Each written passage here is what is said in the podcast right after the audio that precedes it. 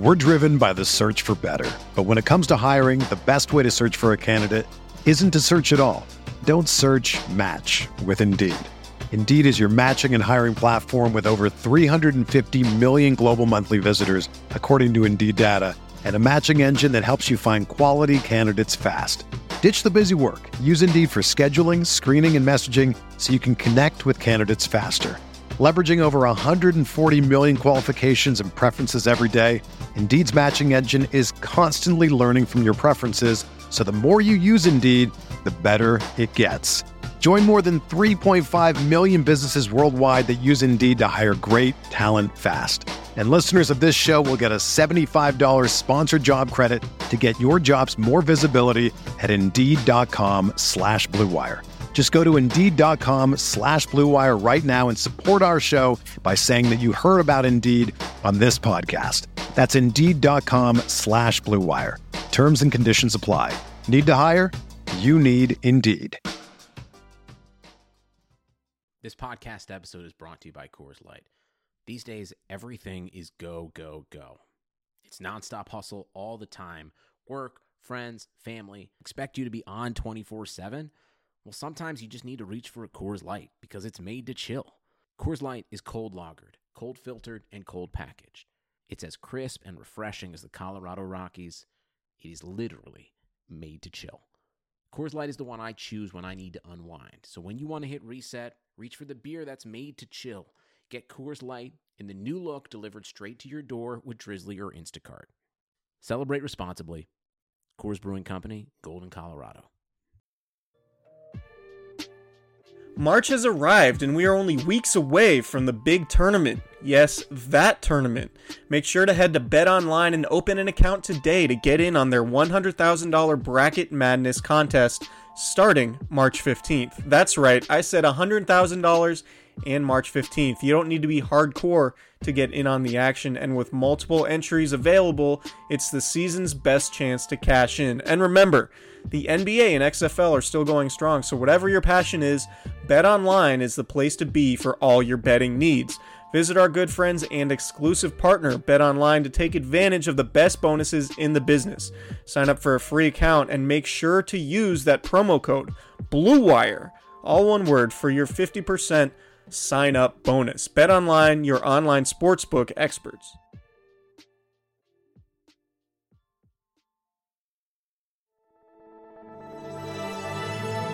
Blue Wire. Hey, this is George Kittle, and you're listening to Candlestick Chronicles. New England sending QB Jimmy Garoppolo to 49ers. We believe we found the right guy. Garoppolo, quick pass, caught by Kittle. He dives, and he's in.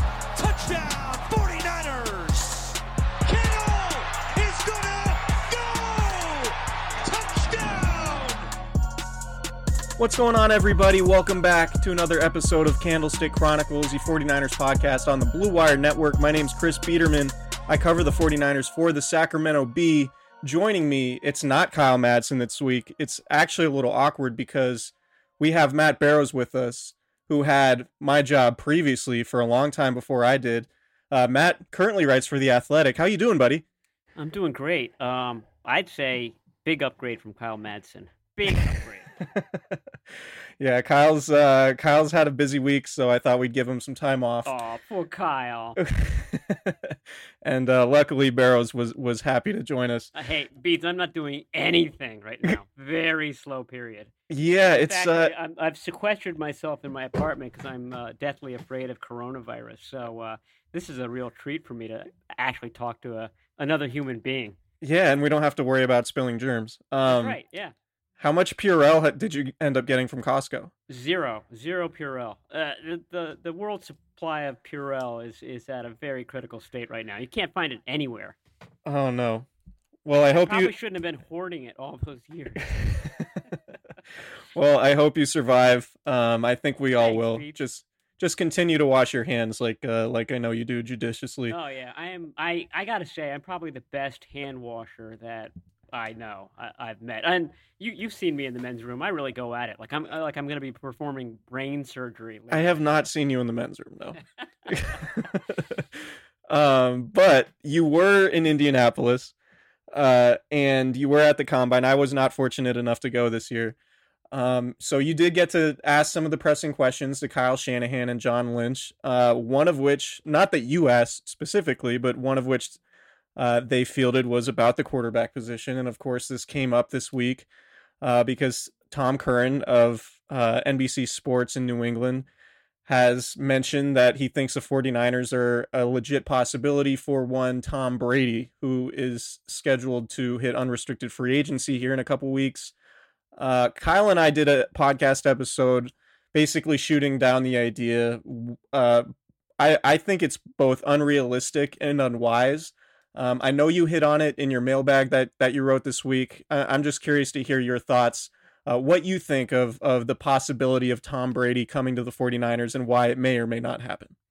Well, well first of all, Curran was asked uh, about where he thought Brady would end up, and he said it was 50% Tennessee, 50% New England. And I'm not a math major, but that didn't that didn't seem to uh, allow for a lot of room for another team. But he, he did mention that he thought uh, the, the, the 49ers had, uh, I guess, a legitimate chance of being his uh, his destination. So it, it, was kind of weird. I mean, it was just a little soundbite that's turned into something gigantic. But Curran knows what's going on in New England. He knows what's going on with Brady. So um, he's somebody to, to, listen to. But having said that, um, I don't think it's going to happen. I mean, uh, the 49ers, from the get go, uh, since the Super Bowl, have been adamant that uh, Garoppolo is their guy moving forward. And um, uh, these guys just don't I don't know. They don't dissemble. They don't lie like other uh, groups that I've covered uh, over the years. And when they say something, I, I, got to believe that they're telling the truth because they've been pretty uh, forthcoming over the last three years. So uh, there's that. There's what you mentioned. I mean, just just moving forward, uh, do you want to have a a quarterback who's in his 20s with you know his whole career in front of him, or do you want one in his early 40s with his whole career behind him. I mean, if you got Tom Brady, you'd probably be getting him for for one season. Um, and uh, you know, Shanahan was um, very uh, blunt in saying that he didn't think that Garoppolo was, you know, uh, who he's going to be yet. He's got plenty of room for growth, and I think that is what makes him exciting. I mean, uh, I, I, think it was Shanahan that said that Garoppolo was um, a few minutes away from being the MVP of the Super Bowl, i.e., winning the Super Bowl for the 49ers. Obviously, those last seven minutes were not good at all. Um, and you want somebody to kind of rise up in that situation. But the point being is that uh, we're, we're, talking about a, a, half a quarter where the guy struggled, where for the, most of the rest of the season, he was pretty darn good. Yeah, totally agree. And, and John Lynch was pretty unequivocal in, in what he said. Uh, I know he said to you guys, he said, quote, we're extremely proud of Jimmy and committed to Jimmy moving forward. He's our guy. Um, so that pretty much spells it out to me because, like you said, I, I do think you can take Kyle Shanahan and John Lynch at their word because they aren't the type of guys who will put facades on in front of the media just to placate, um, you know, placate situations or, or whatever. And, and the, the opposite of that would be, uh, I guess Mike Mayock of the Raiders or um, you know any other executive or major decision maker in the league who will say, "Well, we're trying to upgrade it at every position. We like our guy, but we want to we're open to upgrade everywhere on the roster." The 49ers are not saying that. So unequivocally, they have said on the record um, and I imagine they would say it off the record as well that yeah, we're moving forward with Garoppolo. Um, and statistically, I mean, it wasn't particularly close. Garoppolo was near the top of the league, 8.4 yards per attempt. I know that's not the be all statistic, but Brady was at 6.6, which is pretty miserable. Um, Brady had an 88 passer rating, which is not very good, particularly, you know, given the way passer rating is inflated these days. And Garoppolo was at 102, which is, uh, you know, closer to the top 10 in the league. And he probably would have been even higher. I know he would have been even higher if he didn't throw 13 interceptions, which was near the top. So I just think you're downgrading uh, from a production standpoint. I know Brady's resume is more expansive, but I think Brady turning 43 this year is not going to be the same player as Garoppolo would be entering his prime, getting a second season in Kyle Shanahan's offense. And and Barrows, you know it, like the guys talk about it in the locker room the offensive system that Kyle Shanahan runs is extremely complex and it's taken a number of guys multiple seasons to master it.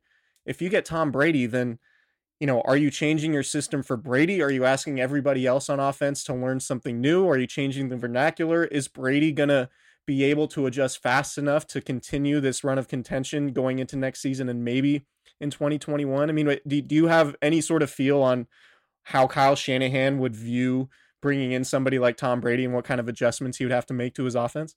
Well, I think we saw that uh, happen in the you know last five games of the 2017 season, where Garoppolo was just coming from New England, and uh, you know Shanahan gave him a very very abbreviated version of his offense and one that kind of suited his skills, and he was spectacular in doing it. So I I, I think that that would that would work. I mean, you, you would be committing everything to winning a Super Bowl title in, in 2020. Um, and, and a lot of people w- would want to do that. Uh, but uh, uh, so, I mean, if that were the case, if that decision were made, Shanahan, I think, and Brady would, would certainly come to some sort of, uh, um, I don't want to say uh, understanding, but uh, there, there would be some, it wouldn't be the full offense, I, I don't think, but um, I, I don't think that Tom Brady would have any uh, problem uh, grasping the, the Shanahan offense, and I don't think that Shanahan would have any problem kind of gearing that offense to his strengths. Um, you know, to me, uh, the the bigger issue is is the locker room. I mean, it's a fantastic locker room right now. I mean, that's what uh, you know Shanahan and Lynch were most proud of a- after the season is what they built from a, from a culture perspective and you know, uh, sort of ripping the the rug out from underneath Garoppolo and bringing in Brady would upset that. I mean, how could it not? Um, and uh, you know that, that that would be, I think, the, the, the, their their biggest worry of what would be lost if you made a, a big sort of cat, cataclysmic move like that one. Yeah, and if you look at it from the standpoint of Kyle Shanahan and John Lynch, you would say right now their job security is is probably never going to be as good as it is like right now even if they you know even coming off the fact that they lost a super bowl um you know you hear mutterings of do these guys deserve extensions at this point?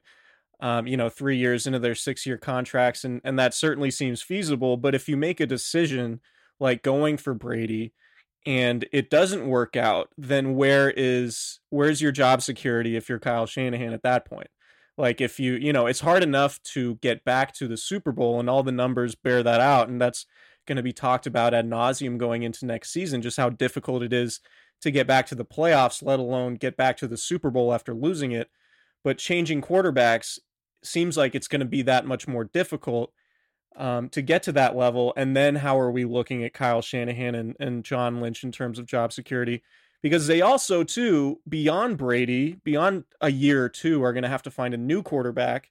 And if they don't hit on a draft pick or a free agent or a trade a guy they trade for or whatever, then things are really going to be going sour for them when things really are going as well about as well as they possibly could right now. Ooh, but maybe they do something where it's Brady for 2020, and then your guy Kirk Cousins comes in in 2021. Oh my god, that would, that would satisfy you first of all, and also uh, Kyle Shanahan would love that scenario. So, so, eh, now I'm sold. I'm on. I'm on with with Tom Curran now. I think uh, I think Brady's coming here for sure. So for the listeners, Barrows uh, will forever give me grief about the Kirk Cousins thing because in 20 what 2017 I guess um, I wrote extensively about Kirk Cousins probably more than any other website just relating to the 49ers because I had heard things and I was um, of the belief that the 49ers were going to make a strong run at him and uh, that turned out being true, except that they traded for Jimmy Garoppolo because Bill Belichick kind of called him out of the. didn't happen. well, yeah, but no, their interest was real. Yeah, yeah. Shan- Shanahan and Lynch have both talked about on the record since then about their interest being real, so I feel vindicated about that.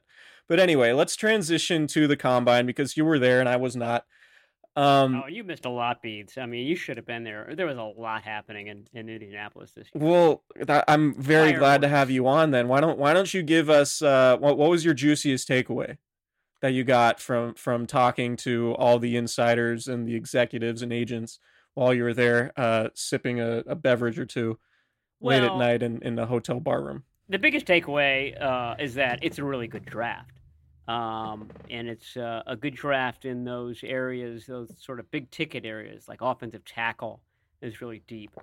Defensive tackle is really deep. Uh, wide receiver is deep. I think quarterback is probably deep too, or at least there'll be, I don't know, three or four guys that go in the first round. Um, the meat of it, I, I was told over and over again, is probably in rounds two through four, which is ironic because the, the 49ers happen to have zero picks uh, in those rounds. So everybody thinks that the 49ers are going to do what the uh, the Seahawks did last year, which is sort of parlay a late first round pick into uh, hopefully a lot of you know second, third, fourth, maybe even fifth round. Fifth round is the money round for the 49ers uh, picks this year.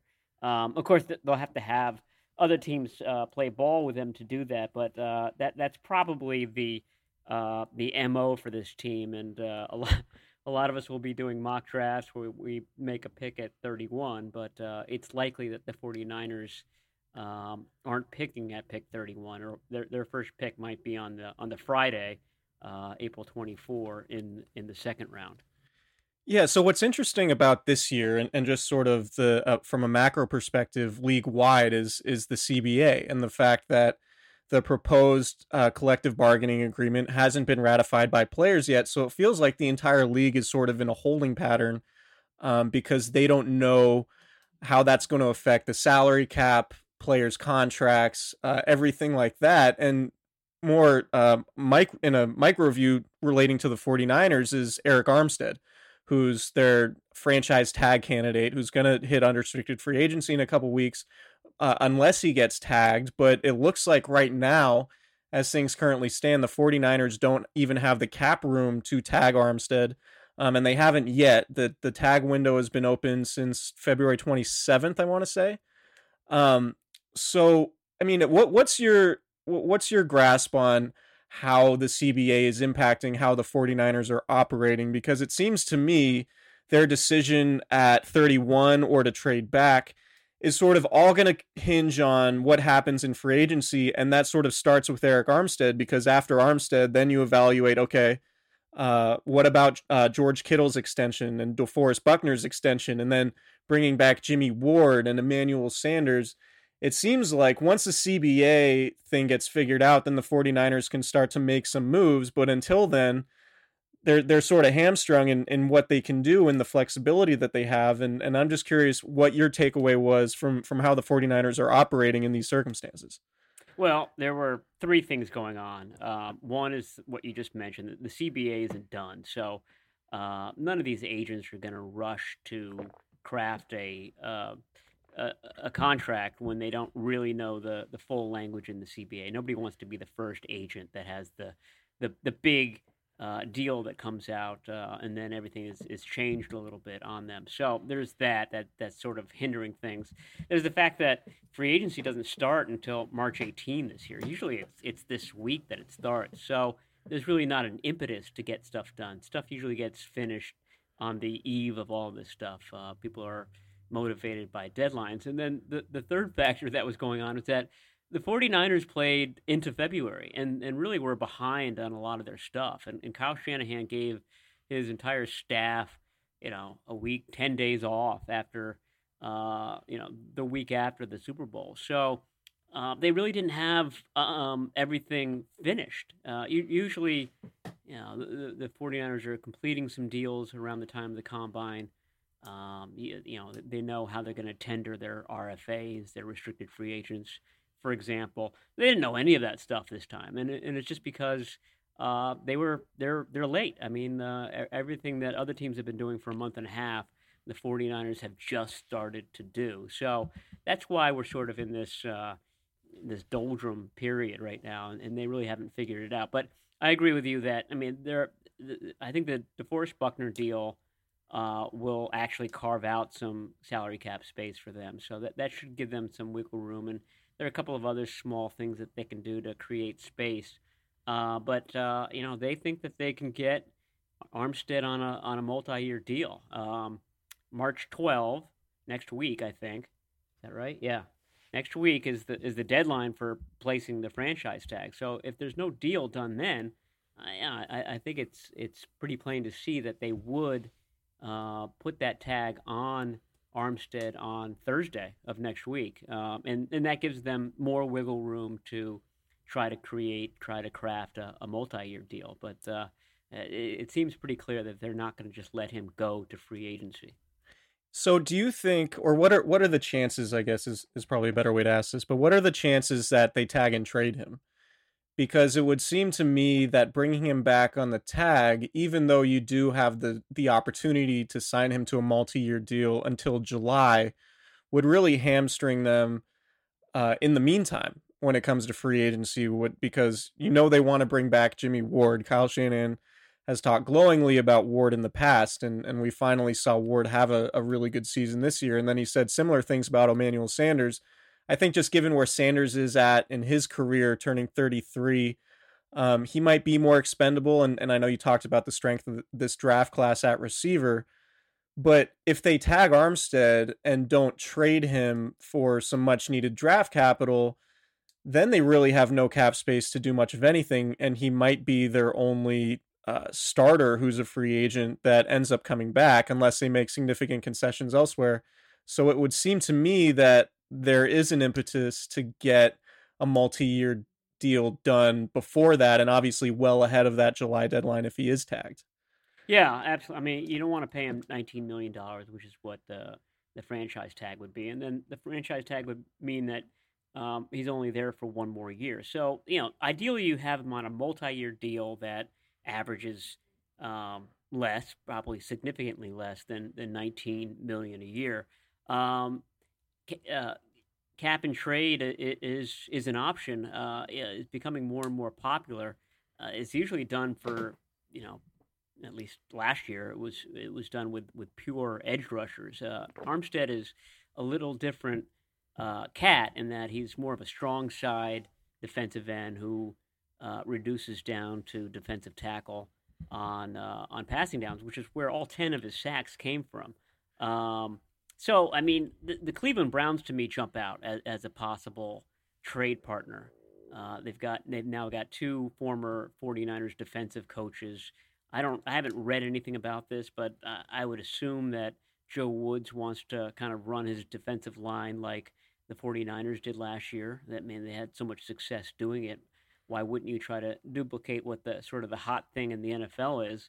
And uh, if you did that, you would have um, your your Nick Bosa figure in, in Myles Garrett already there, and you would want to kind of pair him with uh, a really good base down defensive end, which would be Arik Armstead. So that that makes sense. Uh, I mean, it would it would depend on what uh, what other teams are offering, but if you let uh, Arik Armstead go to free agency, the the best you could hope for is a third round pick in 2021, and it would be obviously a compensatory pick, uh, you know, so after the third round. So anything before that would be would be a better alternative than letting uh, Armstead go scot free. The question is, is it a better alternative than having Armstead on your team for a Super Bowl push in, in 2020? And I, I don't really know the answer to that.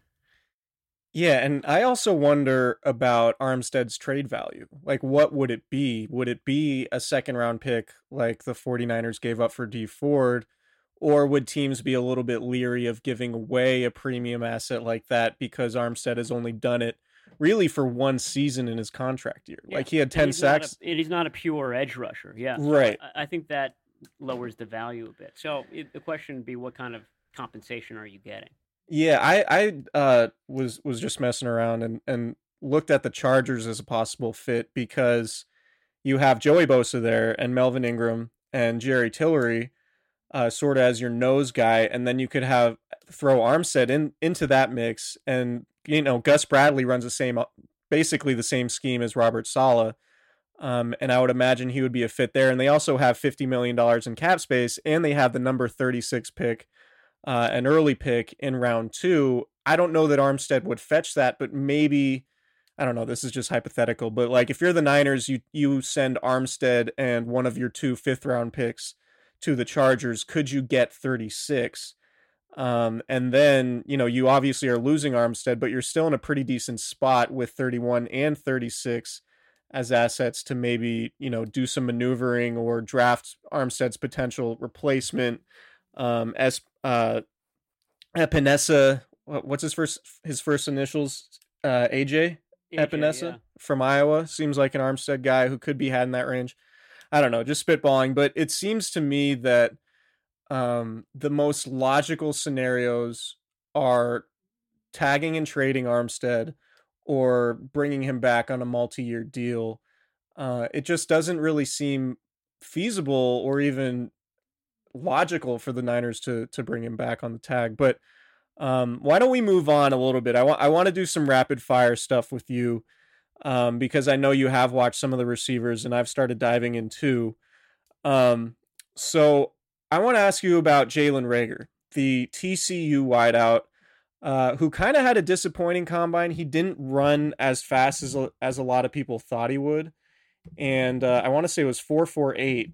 And watching him on tape, he looked like one of the fastest players in the country, and he jumped really well um, at the combine. He had a 42 inch vertical, which is 97th percentile, and a 138 inch broad jump, which is 98th percentile, but he wasn't good in the three cone at all. I when I watched, uh, you know, just did some YouTube scouting, he kind of seemed like he had the mentality of Deebo Samuel, but sort of in Marquise Goodwin's body.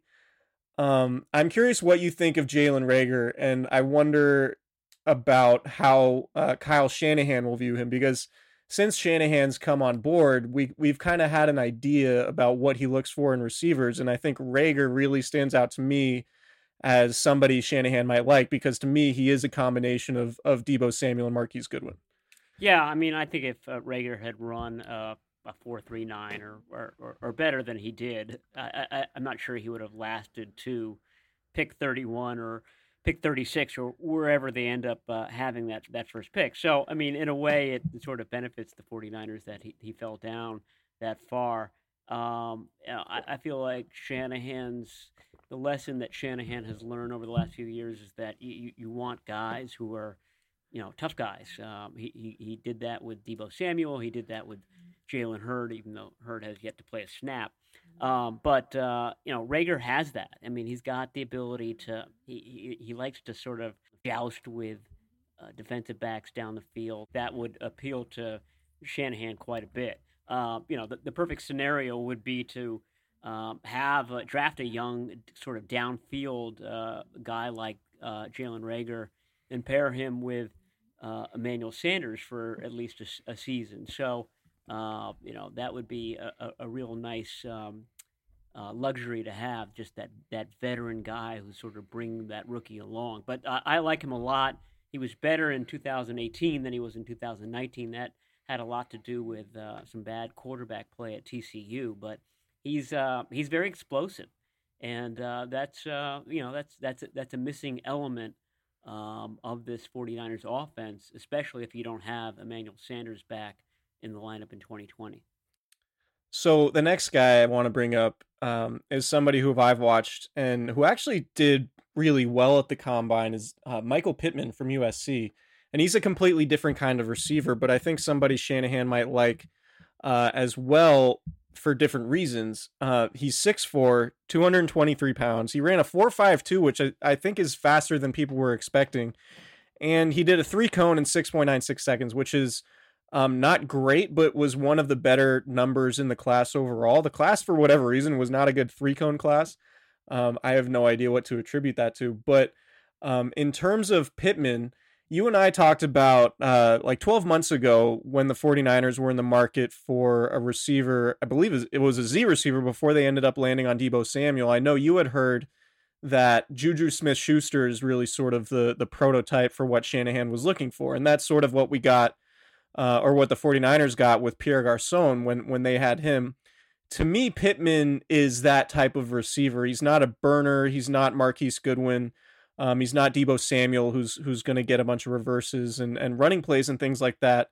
But he is a big, reliable uh, sort of possession receiver, sort of like if if you gave Kendrick Bourne uh, like a uh, like a mushroom in, in Mario, and, and he grew a little bit and was a little bit more explosive. That's what Michael Pittman seems like to me. And I know you mentioned toughness a little bit earlier. One thing that the 49ers are lacking with with Dante Pettis. Um, Pittman was a uh, was an all conference special teams player, uh, and not as a return man early on in, in his college career. He was um, he has a few blocked punts. He's a good blocker uh, a physical, tough guy, somebody who's who's willing to get his nose dirty. I, am curious if you think Pittman would fit sort of in that role. Maybe not to replace uh, Emmanuel Sanders um, at that X spot, but you know Kendrick Bourne's probably going to come back, but it is a little bit dicey given all the other financial stuff going on, and and we don't know if another team is going to outbid the 49ers um, based on the tender they give him and all that. But uh, I'm curious what you think about Pittman. I like Pittman. I mean, I, I like all these guys. Um, I don't like him as much as some of the other ones. I, I don't think it, for example, he would be the pick at pick number 31. I think that's too high for him. Yeah. Um, you know, the, the 49ers were looking heavily at Mohamed Sanu before they traded for uh, Emmanuel Sanders. I mean, uh, Pittman has some similarities there, just the physicality and the size. Um, I, I, don't know if Hakeem Butler, the guy from Iowa State last year, is a is a great comparison, but that's that's who he sort of reminded me of a little bit. Um, you know, my concern, if I were Shanahan, would be does this guy get separation? Um, and uh, it just seems like there are more explosive types of guys who might be available there uh, at at the end of the first round. So you like speaking the end of, of the first round, uh, Denzel Mims from Baylor who tested really well. Another big guy. Um, tell tell me what you like about him. I like him a lot. I mean, uh, he's very physical too. Uh, he's a great downfield blocker. Takes a lot of pride in that. So um, similar to Pittman in, in, that regard. He's got a great catch radius. He's got great great hands. Uh, catches the ball away from his body. He's very physical. Knows how to get separation, even if it's uh, not exactly with the speed. Uh, he, he's one of these guys that test uh, that ran under four four at the combine. I, I think that's a little deceptive because you don't really see that when you watch him. He's one of these longer stride guys, but you know it, it shows that he's no slouch there either. Um, but he was great at sort of the the crossing route stuff, the sideline route stuff. He really reminded me of Kendrick Bourne. Uh, mm-hmm. Great short area quickness um, reliable guy, and um, he's just bigger and, and, more physical and faster than, than Bourne is. So he's he's sort of a uh, a Bourne 2.0 version, I would say. Um, and I have no idea where he's going to get drafted. I, I, would imagine it's early second round is, is is his area as well. So, you know, if if the 49ers did do your San Diego San Diego Chargers, Los Angeles Chargers trade with uh, Arik Armstead. Uh, that would be a nice, uh, nice spot, I think, to get Denzel Mims. Okay, last last guy, and then we'll we'll get you out of here. Uh, what do you think about Laviska Shenault, the Colorado receiver, who a lot of people compare to Deebo Samuel? Who he himself said that um, you know he he watched the 49ers with particular interest because of the way they use Deebo Samuel, and uh, he envisions himself having that type of role at the next level. Um, do you think there's room for another Deebo Samuel like player in the offense, or the 49ers should sort of should sort of treat this like uh, like building a basketball lineup and, and get someone with differing skill sets, or is is somebody else like Samuel, uh, like Shenault? Would would that make sense for Kyle Shanahan? Oh yeah, I mean he's he's talented. I mean he's a bigger version of Deebo Samuel. So, uh, you know, why not have two guys who are having the success that, that Samuel had? Uh, you know, uh, I, I don't know if, if Shenault is um, a great downfield receiver. That would be the compliment, I think, for uh, Deebo Samuel. But boy, uh, just imagine having Shenault on at one wide receiver position, Deebo Samuel at the other and having Jalen Hurd healthy and lining up in the slot. I mean, yeah. I, I mean no uh, defensive back group would ever want to face that. And and oh, by the way, you've also got George Kittle there um, doing damage as well. So I mean, there'd be some black and blue secondaries in the NFC West by the end of the season. I mean, uh, they would really rough up some of the teams that historically have done that to the 49ers, i.e., the the Seattle Seahawks. Um, I, I, think uh, Kyle Shanahan would love that scenario and that he could find uh, lots of ways to, to use those guys. I mean, Shenault is great with the ball in his hand. I mean, and that may be sort of uh, his downside as well. Is that um, he does tend to get hurt a lot because he is so physical when he has the ball. Yeah, and he got hurt at the combine. He um didn't he he sprained a muscle or something while he was uh while he was running his 40.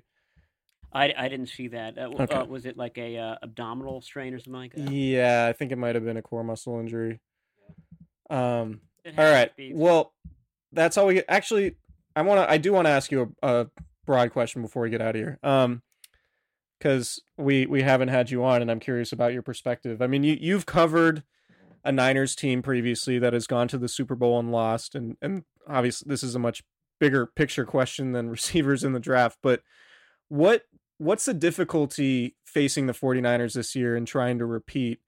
And how confident are you that or at least repeat uh you know being a top seed in the NFC or winning the NFC West? How how likely or unlikely do you think it is that the 49ers find themselves competing for a Super Bowl next January? I think it's more likely than you know what what people what the st- statistics are, are saying that it's so hard to, to repeat. The, the 49ers in 2019 had a lot of things going against them. They had a quarterback who was coming off an ACL. They had all sorts of starters, and I won't go over the list, but we all know it by now. Uh, all sorts of starters who are out with injury, all sorts of important players who ended up on IR and uh, various injury lists, and they still they had a, uh just a horrendous uh, December schedule wise, um, and they still made it to the Super Bowl and and, and won the won the uh, you know the, the number one seed, um, you know, and and had Kyle Shanahan saying afterwards that he thought that they were the the best team in the NFL.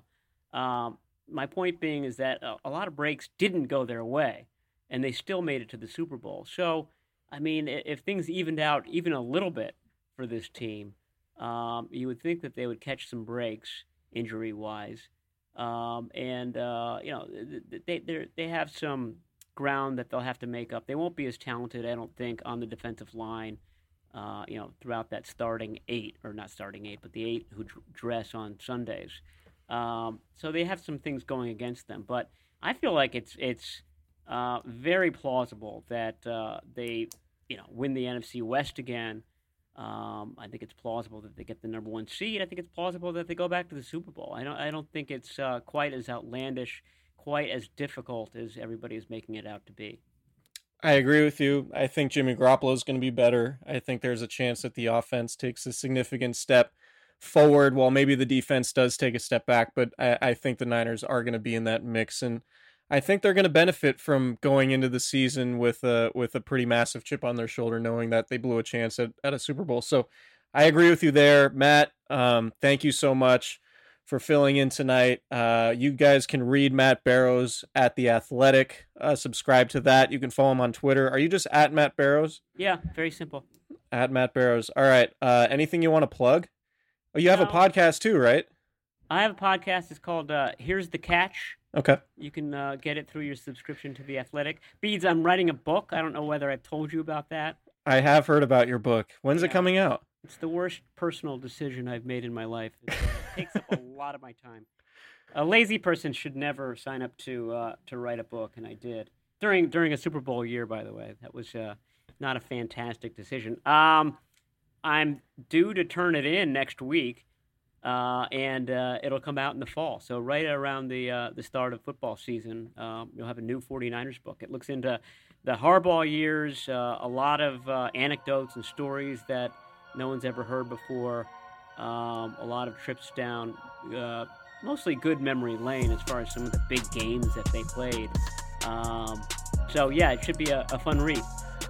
Yeah, I've heard some of those anecdotes. I won't spoil it for anybody, but they are uh, they are good. The ones that I've heard. And uh, Matt, you're fantastic at what you do, and I'm sure the book will be equally as fantastic and a, uh, a great representation of uh, the type of writer and reporter that you are.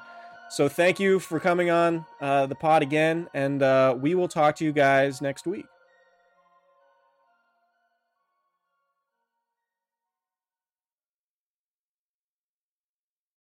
This is the story of the one. As a maintenance engineer, he hears things differently. To the untrained ear, everything on his shop floor might sound fine, but he can hear gears grinding or a belt slipping. So he steps in to fix the problem at hand before it gets out of hand. And he knows Grainger's got the right product he needs to get the job done, which is music to his ears. Call, clickgrainger.com, or just stop by. Grainger, for the ones who get it done.